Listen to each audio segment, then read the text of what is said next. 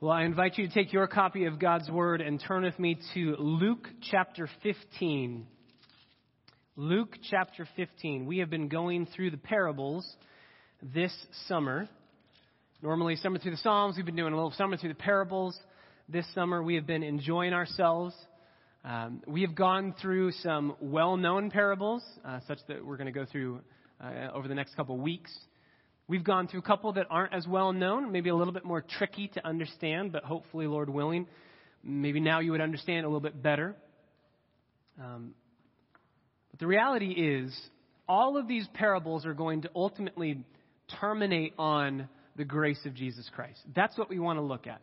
We want to stare at the grace of Jesus Christ, lavished upon us and what I want to do, what I thought would be appropriate to do over the next four weeks, we're going to look at the parable of the prodigal son. Um, specifically, we're going to look at it over the next three weeks. Uh, this week, we're just going to look at the intro to the parable of the prodigal son. That name, as you probably know, is a little bit of a misnomer. Uh, parable of prodigal son. We're never really given uh, uh the idea of one son. It's actually uh, opens up with uh, two sons. Jesus says a man had two sons. But I want to dive into a very well known parable. This is very well known by a lot of non believers. A lot of non believers would use the term prodigal or would use the term um, that, that Jesus uses uh, for this man who spends everything. I want us to see the grace of Jesus. J.C. Ryle, talking about Luke chapter 15, says that there is probably no chapter of the Bible that has done greater good to the souls of men than Luke 15. Probably no greater chapter in the Bible. Why? Because it enables us to see our sinful depravity, our lostness. It enables us to see Jesus' love for us. It enables us to see what he goes through to get to us. It enables us to see repentance we see ourselves so clearly in these parables.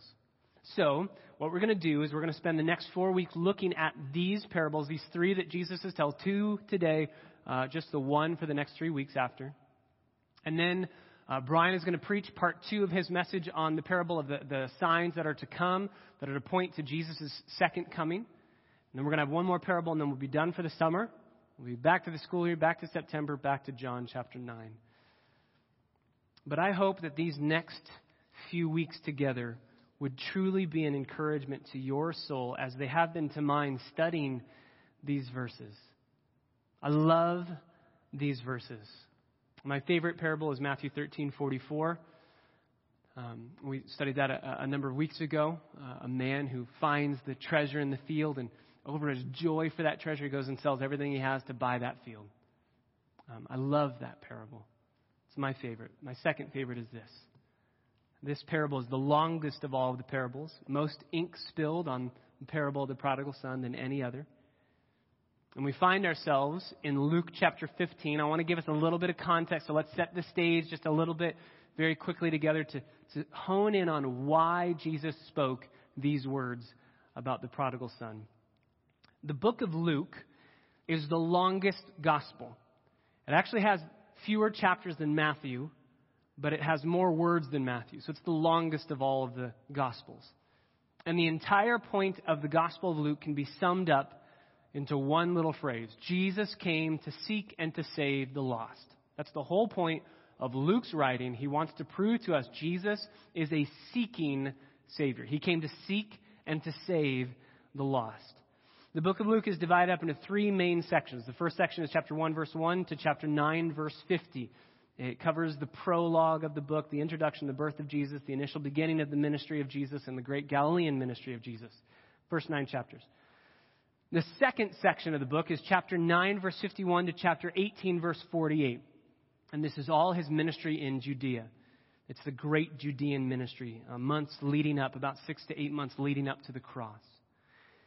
At the end of that comes the third section, the end of chapter 19 into uh, the end of the book, chapter 24. This is the cross, Passion Week cross, resurrection, road to Emmaus, all those different things. So three sections. The middle section is 10 chapters long. In that middle section, there are 20 parables that are given, that are recorded for us.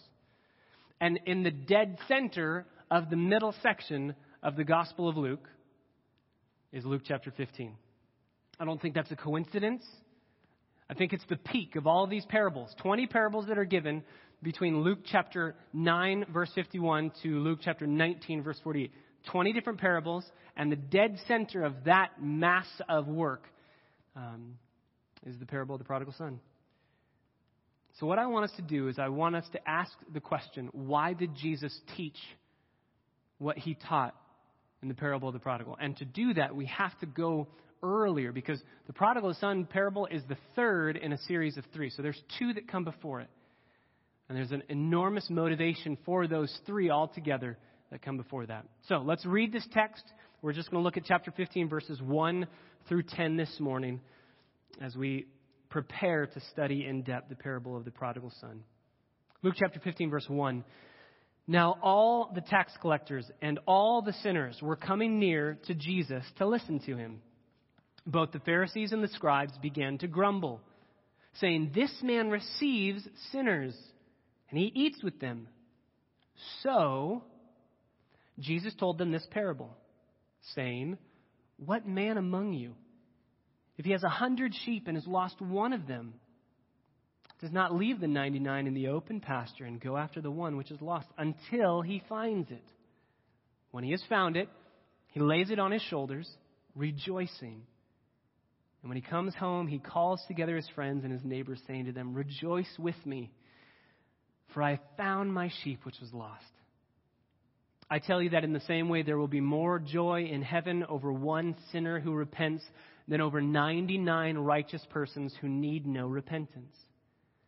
Or what woman, if she has 10 silver coins and loses one coin, does not light a lamp and sweep the house and search carefully until she finds it? When she has found it, she calls together her friends and her neighbors, saying, Rejoice with me, for I found the coin which I had lost. In the same way, I tell you, there is joy in the presence of the angels of God over one sinner who repents. Father, I pray that you would take us deeper into the glories of Calvary. We would see ourselves in these verses. We would see the grace of God on display. God, we will find ourselves in these three parables very clearly, very easily whether the younger brother, lost, reckless, wicked, which we all are and all have been. But God, I know that we all struggle with being the older brother, looking down on those around us. God, there's so much to learn in these verses. And so I pray as we take them slowly that you would be pleased by your Spirit to open our eyes to behold wonderful things from your law. We need your Spirit. If He does not give us understanding, no matter how glorious these truths are, our fleshly minds will not comprehend them. So I plead with you, Spirit, be pleased to do the work you love to do, to get out of the way and to point us to Jesus. Thank you for doing that even now in this text that you authored so many years ago. Guide our time now, Spirit, and open our eyes to behold Jesus. We pray it in your name. Amen. The reason that the parable of the prodigal son is ever even spoken by Jesus is given to us in the first three verses of Luke 15. All of the tax collectors and the sinners are coming near to Jesus to listen to him. All. It's a categorical statement. Everybody's just coming. Sinners and tax collectors. Sinners are either Jewish people who are not living under the Torah or just non Jewish people. Um, so, pagans or Jewish people who just have a disregard for the Torah, don't want to live in obedience under the law of God. Tax collectors are wicked crooks. Normally, they're Jewish as well, and in their brotherhood with other Jews, they betray them. They're traitors.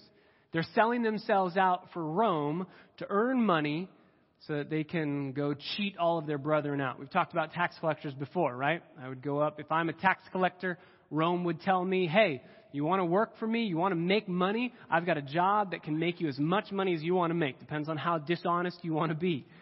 Um, so here I am, dishonest tax collector Patrick. I decide, you know, I'm going to uh, make good on this deal. I'm going to earn a lot of money. So Rome tells me that Josh owes me $10 or owes Rome $10. Josh owes Rome $10 in taxes. So I get to go to Josh and I say, hey, you owe Rome $100 in taxes. And I give $10 to Rome and I pocket 90 bucks. So tax collectors were hated specifically because they're traitors, they're cheating, they're, they're playing for the Romans, so to speak. And sinners were hated because they are filthy, defiled, they're wicked. Usually you see prostitutes that are thrown into this category as well. You see this phrase often in Luke, actually, Luke chapter 19, verse 7, back in Luke chapter 5 as well. And you always see the religious leaders grumbling because Jesus is either going to, like Luke 19, going to a tax collector's house, and that tax collector's name in Luke 19 is what? Zacchaeus, the wee little man, was he? Or going to the house of formerly debased and debauched and wicked people who have repented and turned to Christ for salvation. He receives them he receives them. That's what the Pharisees say. Verse 2 they grumble. The scribes and the Pharisees, the religious leaders, the pastors of the day, grumble. They murmur. They mutter. They're cursing under their breath, saying, This man receives sinners and eats with them. Now, that word receives is important because it sounds very passive. I just sit here and they come to me and I eat with them and I teach them. If they bring me a good meal from Chipotle, I would be more than happy to gladly receive them. So, sounds very passive. But Luke uses this word receives very specifically six other times in his writing. I want to give you the definition that he comes up with for this word, using it in context. Luke chapter 2, verse 25. Simeon receives the consolation of Israel. It's not translated receives, it's the same Greek word, but it's translated eagerly awaits the consolation of Israel. Luke chapter 2, verse 33. Anna the, high, the prophetess spoke to those in the temple who were eagerly awaiting the redemption of Israel. They're eagerly awaiting. Luke chapter 12, verse 36. Jesus says, Be like men who are eagerly awaiting the return of the master from the wedding feast. So, Luke 15, when there's three other verses that we could go to, but Luke 15, when Luke uses the word receives, he's using a word that's not passive, it's active. It's seeking out, it's eagerly awaiting, it's longing for, it's trying to search down and find. So, Jesus, in verse 2, this man, Jesus, is eagerly awaiting, expecting, and looking for sinners and tax collectors. And he's eating with them. He's fine to have fellowship with them. This is Jesus' mission. Luke chapter 9, verse 29 through 32, Jesus said, I'm, I'm not coming here for those who are well. I come for the sick. A physician comes to take care of sick people. I haven't come for those who are well. Pharisees, Sadducees, you think you're fine, you're righteous on your own. I haven't come for you. That is a saying that he gives in response to yet again the Pharisees and Sadducees saying, He eats with sinners and tax collectors, He receives them.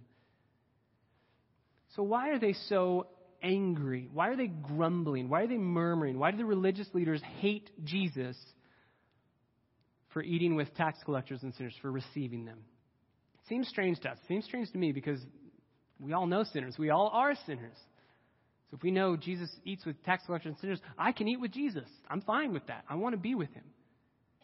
Why are they grumbling? Here's why. The, the Pharisees are the religious leaders of the day. The, the scribes, the Sadducees, those are all the religious leaders. They're the pastors of the day. Because of that, they had a monopoly on God's favor, as it were. If you want to get to God and have God like you, we have the answer. We know what it is. What is it? It's be good, keep the law, keep all of our rules, and we've got a bunch of them so that you can keep all of them. We have rules for everything. Do your best, clean yourself up, don't associate with bad people, with wicked people. Um, they had rules for this. Tax collectors weren't allowed in synagogues, they weren't allowed into the temple they had a, a, rabbinic rule that said, quote, let not a man associate with the wicked, not even to bring him nearer to the law. That's really helpful. How do you take a wicked man and turn him into a righteous man if you're not even allowed to bring him to the law? But that was their law. So in these moments, when the religious leaders see that Jesus is fine eating with the sinners, eating with the tax collectors, he's fine receiving them. They don't have to go through all of the religious rules that the Pharisees have made up. They can earn, uh, not earn, but they can receive God's favor in a completely different way through Jesus alone. They realize that their monopoly on God's favor is in check, in jeopardy. Jesus claimed to be a religious man. He claimed to be much more than that. He claimed to be the Son of God. He claimed to be the Son of God, and yet he's spending time with commoners. And he's not praising the religious people, but he's cursing the religious leaders. He treated everyone with the truth that they need to be for, forgiven for sins and they need to have approval with God, or else they will be condemned forever. But the reality is, he said, I am the way for that. You can be forgiven and gain approval with God through me. I am the only way, the only truth, the only life. No man comes to the Father except through me. So the religious leaders are hearing and seeing through this interaction that their work is now obsolete. If Jesus claims, I am the way, their way is obsolete. I believe that you and I would be grumbling too if we suddenly discovered that our entire idealistic mindset of religion had been destroyed. Jesus is showing up saying, Hey, you think that the circle is this small. The circle is actually this big, and you thought you were in the dead center of it. You're not even in it. I think we'd be grumbling as well. They're angry with the grace that God has given through Jesus to those who would repent of sin and turn to Savior Jesus. So, verse 3 motivation. Because of that, so he told them this parable. This is very interesting. He's speaking to the Pharisees, and we know what parables are supposed to be for. We know they are used by Jesus to befuddle the truth. But this is probably the most plain parable of them all. There is a truth hidden inside this, but it's very uh, unveiled, as it were. You can see clearly. In fact, what Jesus does is he starts with the application. There's not even teaching in here. He just goes straight to the application. Wouldn't you do this? That's all he says. He just, hey, wouldn't you? Don't, don't you do this? What he has to say is so well known. He's been saying it from day one. He knows they know this. And so he goes after their heart. He goes after their heart. All of Luke 15 is spoken as an answer to the accusation of the Pharisees and the scribes in verse 2 that Jesus receives sinners and eats with them. In each of these three parables that we're going to see, are symmetrical in their concern. They're very alike, but they're also very distinct in their perspective, which is really, really cool. They all make the same point, but they each make points of their own, which I love about these parables. That's why you got to take all of them together. If we only did prodigal son, we'd miss two distinct viewpoints from these parables earlier that we're going to see today. So we're just going to take these first two the parable of the lost sheep and the parable of the lost coin. And in each of these parables, we're going to see three very clear, clear truths and realities. Reality number one, we will see the value of the lost object. We'll see the value of the lost object. Number two, we're going to see the attitude of the owner. And number three, we're going to see the nature of the recovery. The value of the lost object, the attitude of the owner, and the nature of the recovery. Let's start in verse 4 with the parable of the lost sheep. Jesus says, What man among you? He appeals to their logic. No sermon is needed. He dives straight into the application. He's been preaching this sermon his entire ministry. I've come to seek and to save the lost. Wouldn't you do the same, is what he's saying. Wouldn't you do the same? Make the connection, people. That's what he's saying to these religious leaders. Make the connection. What's the connection? What man among you, if he has a hundred sheep and he loses one of them, he leaves the 99 in the open pasture to go after the one which is lost until he finds it. He doesn't want to lose the sheep. He's sad over the loss of the sheep. He's counting up all of the sheep. So, by very nature of him counting to know that I'm missing one, he's concerned about all of his sheep. And so he goes after the one. When he has found it, he lays it on his shoulders, rejoicing. He's excited that he found his lost sheep. And when he comes home, he calls together his friends and his neighbors, saying to them, Rejoice with me. I have found my sheep which was lost. Very simple story. And he says, In the same way, There's more joy in heaven over one sinner who repents than over 99 righteous persons who need no repentance. There's joy in heaven over one person who comes back, who turns, who repents, and is found. Lost, but now found. Jesus loves to find dirty, wicked, rotten sheep. And he rejoices when he does. I love how he says that. He gives two questions. What man, if he has lost a sheep, won't go after him? I think all of us would say, yeah, we'll go after him. Uh, we don't even really know the idea of what it means to, to own sheep and to take care of land and to take care of sheep as, as your economy. And, but we know, hey, if you lose an animal, you're going to go find it. So we go, yeah, sign me up for that. I'll do that. What man? Oh, I would do that. Then he asks another question. And when he finds it, what man wouldn't take him, put him on his shoulder, and go home rejoicing? That one, I think, maybe we'd be split down the middle. The first one, we're all like, yeah, we'll go find him. But what we do once we find him, that might vary with our different temperaments. Some of us might throw him on the shoulder, yay, I found him, and just skipping, saying, look, look, everybody, I found my lost sheep. Some of us may reprimand the sheep. Some of us may be very angry at the sheep. Some of us might not even put the sheep on the shoulder. That's like for, for first class. You know, you need to walk home with me. You're not able to be on my shoulders. And rejoicing, no thank you. I'd be grumbling the whole way home. Like, I can't believe if you would have just stayed in the fold, I wouldn't have had to do this, but I had to follow you. Maybe I lost another, you know. But Jesus doesn't do that with us. Jesus rejoices when he finds us. Have you ever felt like God looks at you and goes, Man, I really made a wrong choice when I saved them? Have you ever looked at your own salvation and thought, maybe God's up in heaven wondering, that was a bad call, and uh, if I had to do it over again, I would have changed that. Can't because I predestined it, so we can't do that. But if I had it to do it, you know, this is just.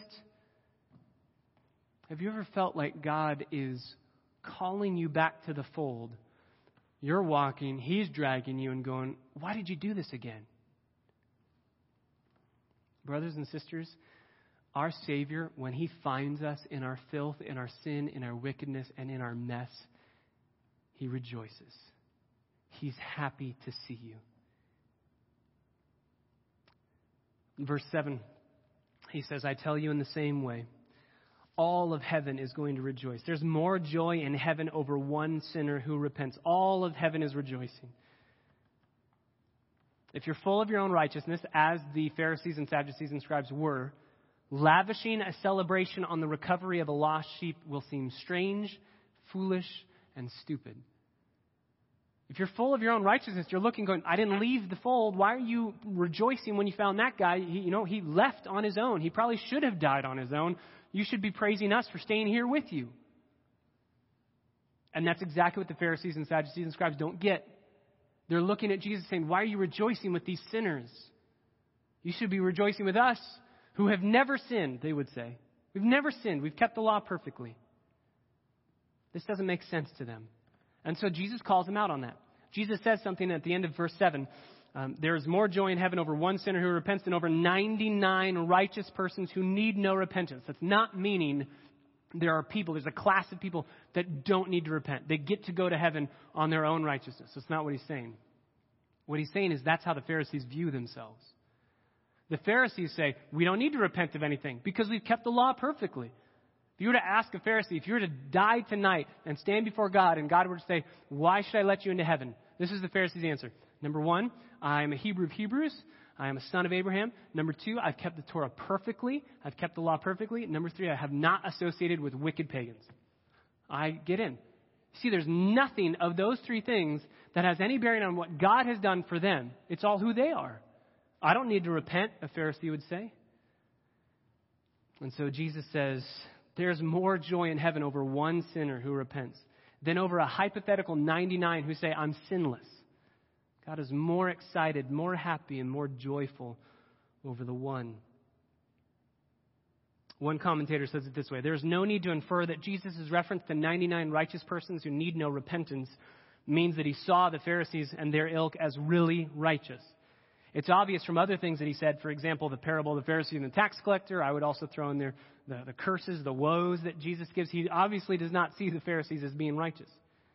But, to continue the quote, Jesus' words are both an explanation of his ministry to those who saw themselves as the 99, which was logical on their own premises, and also an explanation of God's priorities as they truly are, since he really does rejoice more over the bringing back of the lost than over anything else.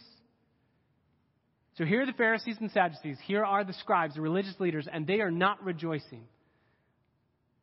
And the kingdom of heaven is not belonging to them. It's very ironic that Jesus is calling out the religious leaders. And he's saying, You are furthest, you're, you're the farthest from the kingdom of heaven. And you're all Hebrews of Hebrews uh, huddling around your Torah, studying the Bible. And you're not even in the kingdom, you're the furthest away. That's the first parable. The second is very similar to it, but a little bit different. Has the same point, but a different, distinct perspective. The first parable shows the need for the search. We've got a lost animal, and we need to go find him. The second parable shows the nature of the search. The nature of the search. Verse 8 there's a woman. She has 10 silver coins. That's a drachma. That's a day's wage. She has 10 of them, and she loses one. But look at what she does. She lights a lamp, she sweeps the house, and she searches carefully until she finds it. So she's fine to spend money on oil to light a lamp. She's fine to spend time on sweeping the house, probably moving the furniture around. She's fine to spend time searching carefully until she finds it.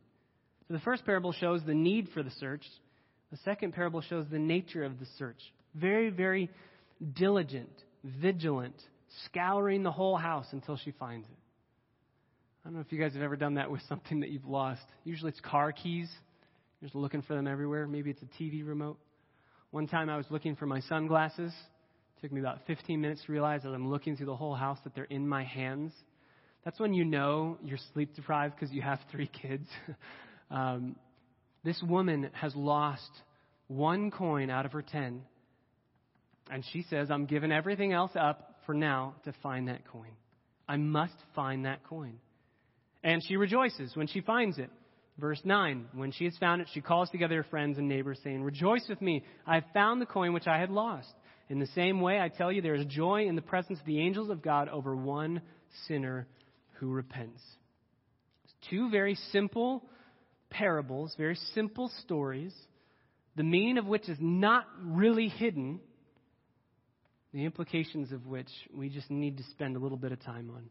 Implication number one, as I said, we, we see the, these three points in all of these stories. In, in the account of the parable of the prodigal son, we'll see it as well. Implication number one we have value to God. We have value to God. This is why we saying, My worth is not in what I own. This is a very uh, fine line we want to be careful as we say this, but it's very clear in this passage we have value to God. For some people that would take this too far, we have worth in and of ourselves apart from God. Uh, we have the image of God placed inside of us. That is our worth, but it's based on God. This is a, a, a slippery slope for some people, and you probably know uh, where you can go too far on this. This is why we sang, My worth is not in what I own. Two wonders here that I confess. When we look at the cross, we see the price that was paid for us. Look at that.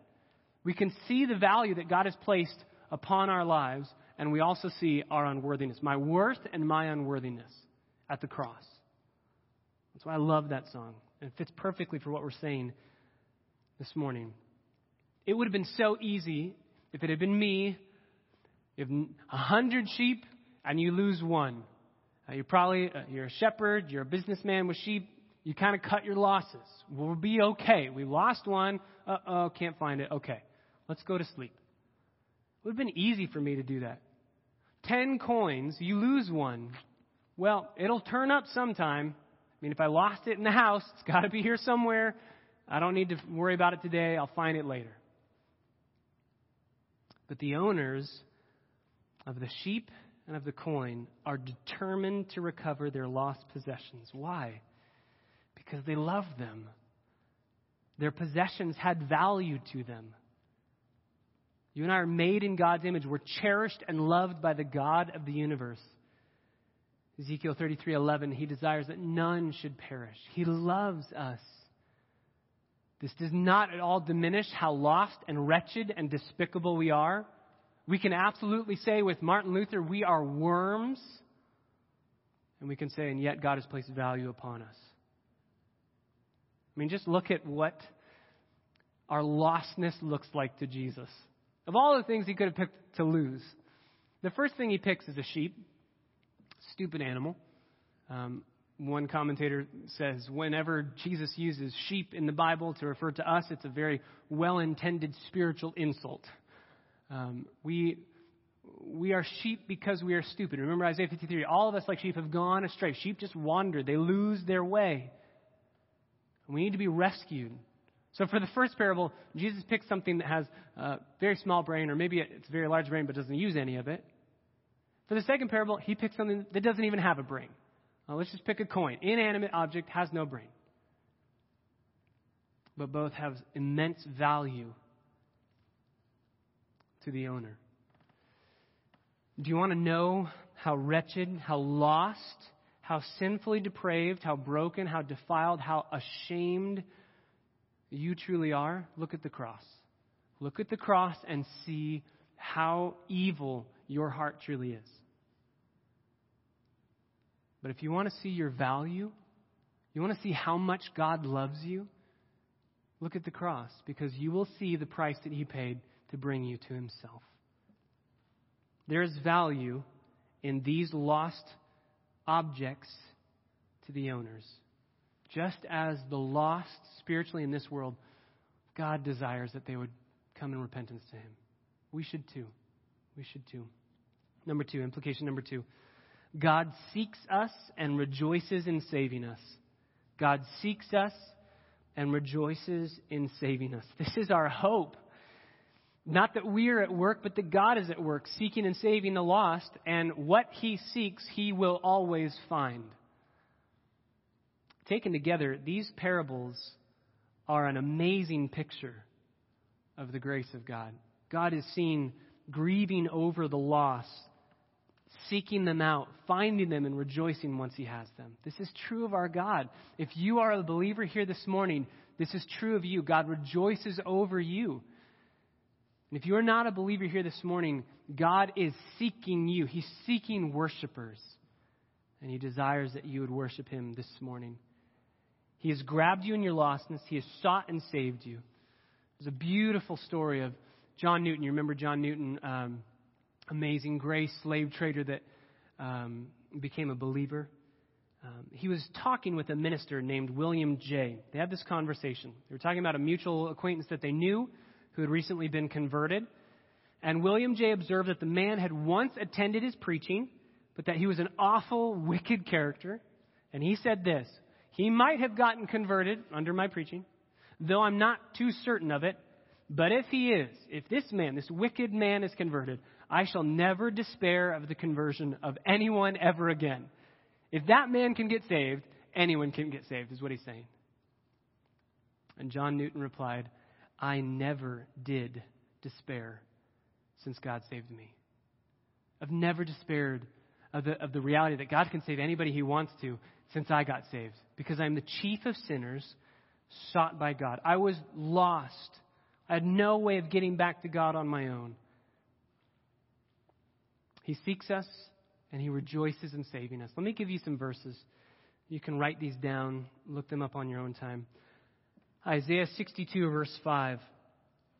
Isaiah 62, verse 5 says this As a young man marries a virgin, so your sons will marry you. And as the bridegroom rejoices over the bride, so your God rejoices over you. This is his chosen people. Um, in Isaiah, he's speaking to Israel. Um, but that's a, a promise that carries over as his covenant people now in the new covenant. He rejoices over us. He sings over us. He loves us. Jeremiah 32, 41. I will rejoice over them to do them good, and I will faithfully plant them in the land with all of my heart, with all of my soul. I will rejoice over them. I want to do them good. God is a seeking God, and He loves us. He doesn't want any to perish. Ezekiel 33, 11. As I live, declares the Lord, I take no pleasure in the death of the wicked, but rather that the wicked would turn from his way and would live.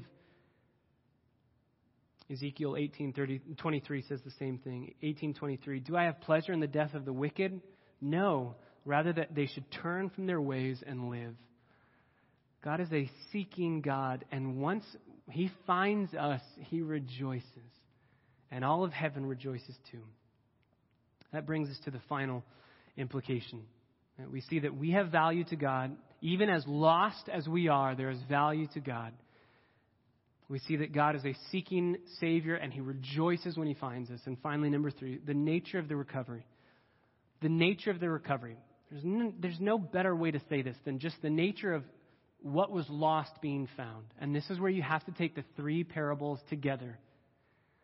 Some go straight to the parable of the prodigal son, and they say, um, God, the Father, is sitting on his porch waiting for the prodigal to come home, and that's representative of God in heaven, sitting in heaven, wishing that he could do something to bring his son home, but it's as if his, arm, his hands and his arms are tied behind his back. He can't do anything and he's waiting, and we are the ones who must go to him.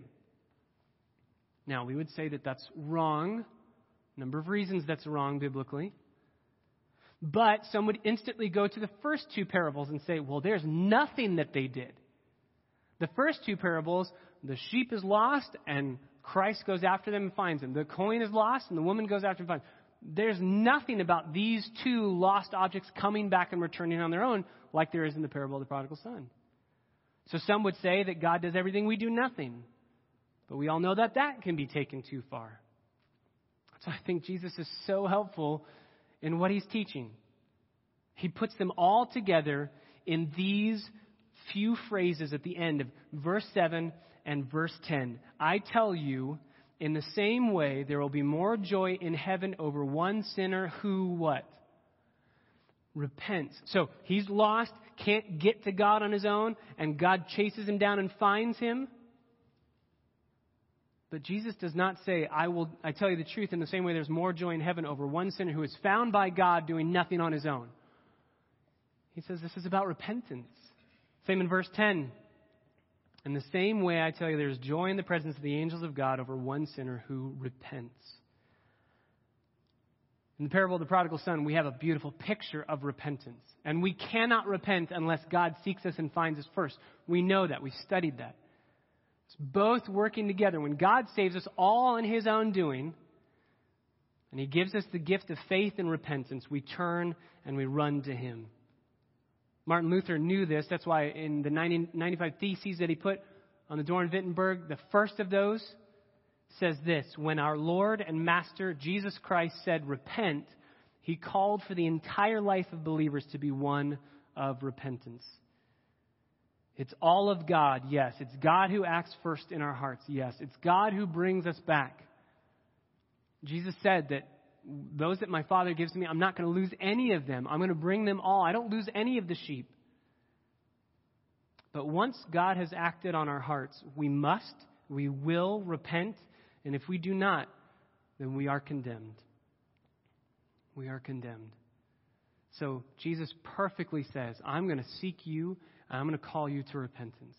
And I have sought you. If, if I have sought you and I have called you to myself, you will turn. You will find me more desirable than anything this world has to offer. So, I ask us as Christ Bible Church this morning God is seeking the lost because they have value to Him. Do you seek after the lost? Do the lost have value to you? Or are you somewhat like the Pharisees and the Sadducees with your arms crossed on the outside looking, going, ah, man, how could they be involved in that much wickedness? Looking down on those around you. Do you know the love of God? The love that He has for you? that in your lostness and in your hopelessness, He would pursue you and find you? Have you turned from sin? Have you repented? Do you see sin for what it is? That if you keep pursuing it, it will destroy you, and you need to pursue Jesus. Ultimately, the reason why I want to study these verses and study this parable in depth over the next three weeks is because, number one, I want to see the way that Jesus loves the lost so that we can be like him, actively seeking them, winning them to Christ with everything that we have.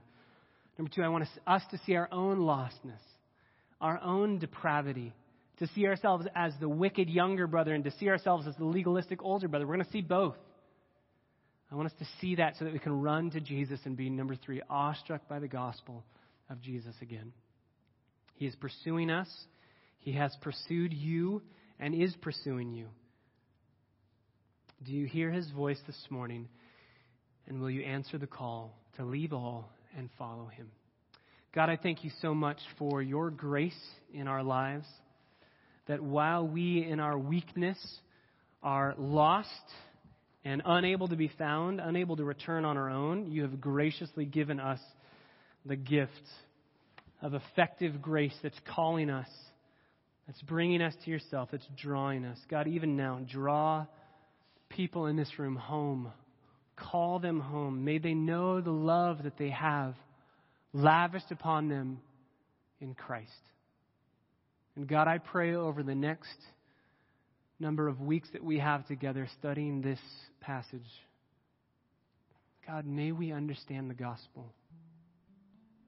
May we understand the sinfulness of our own souls. And may we be blown away by the love that you have lavished upon us in Christ.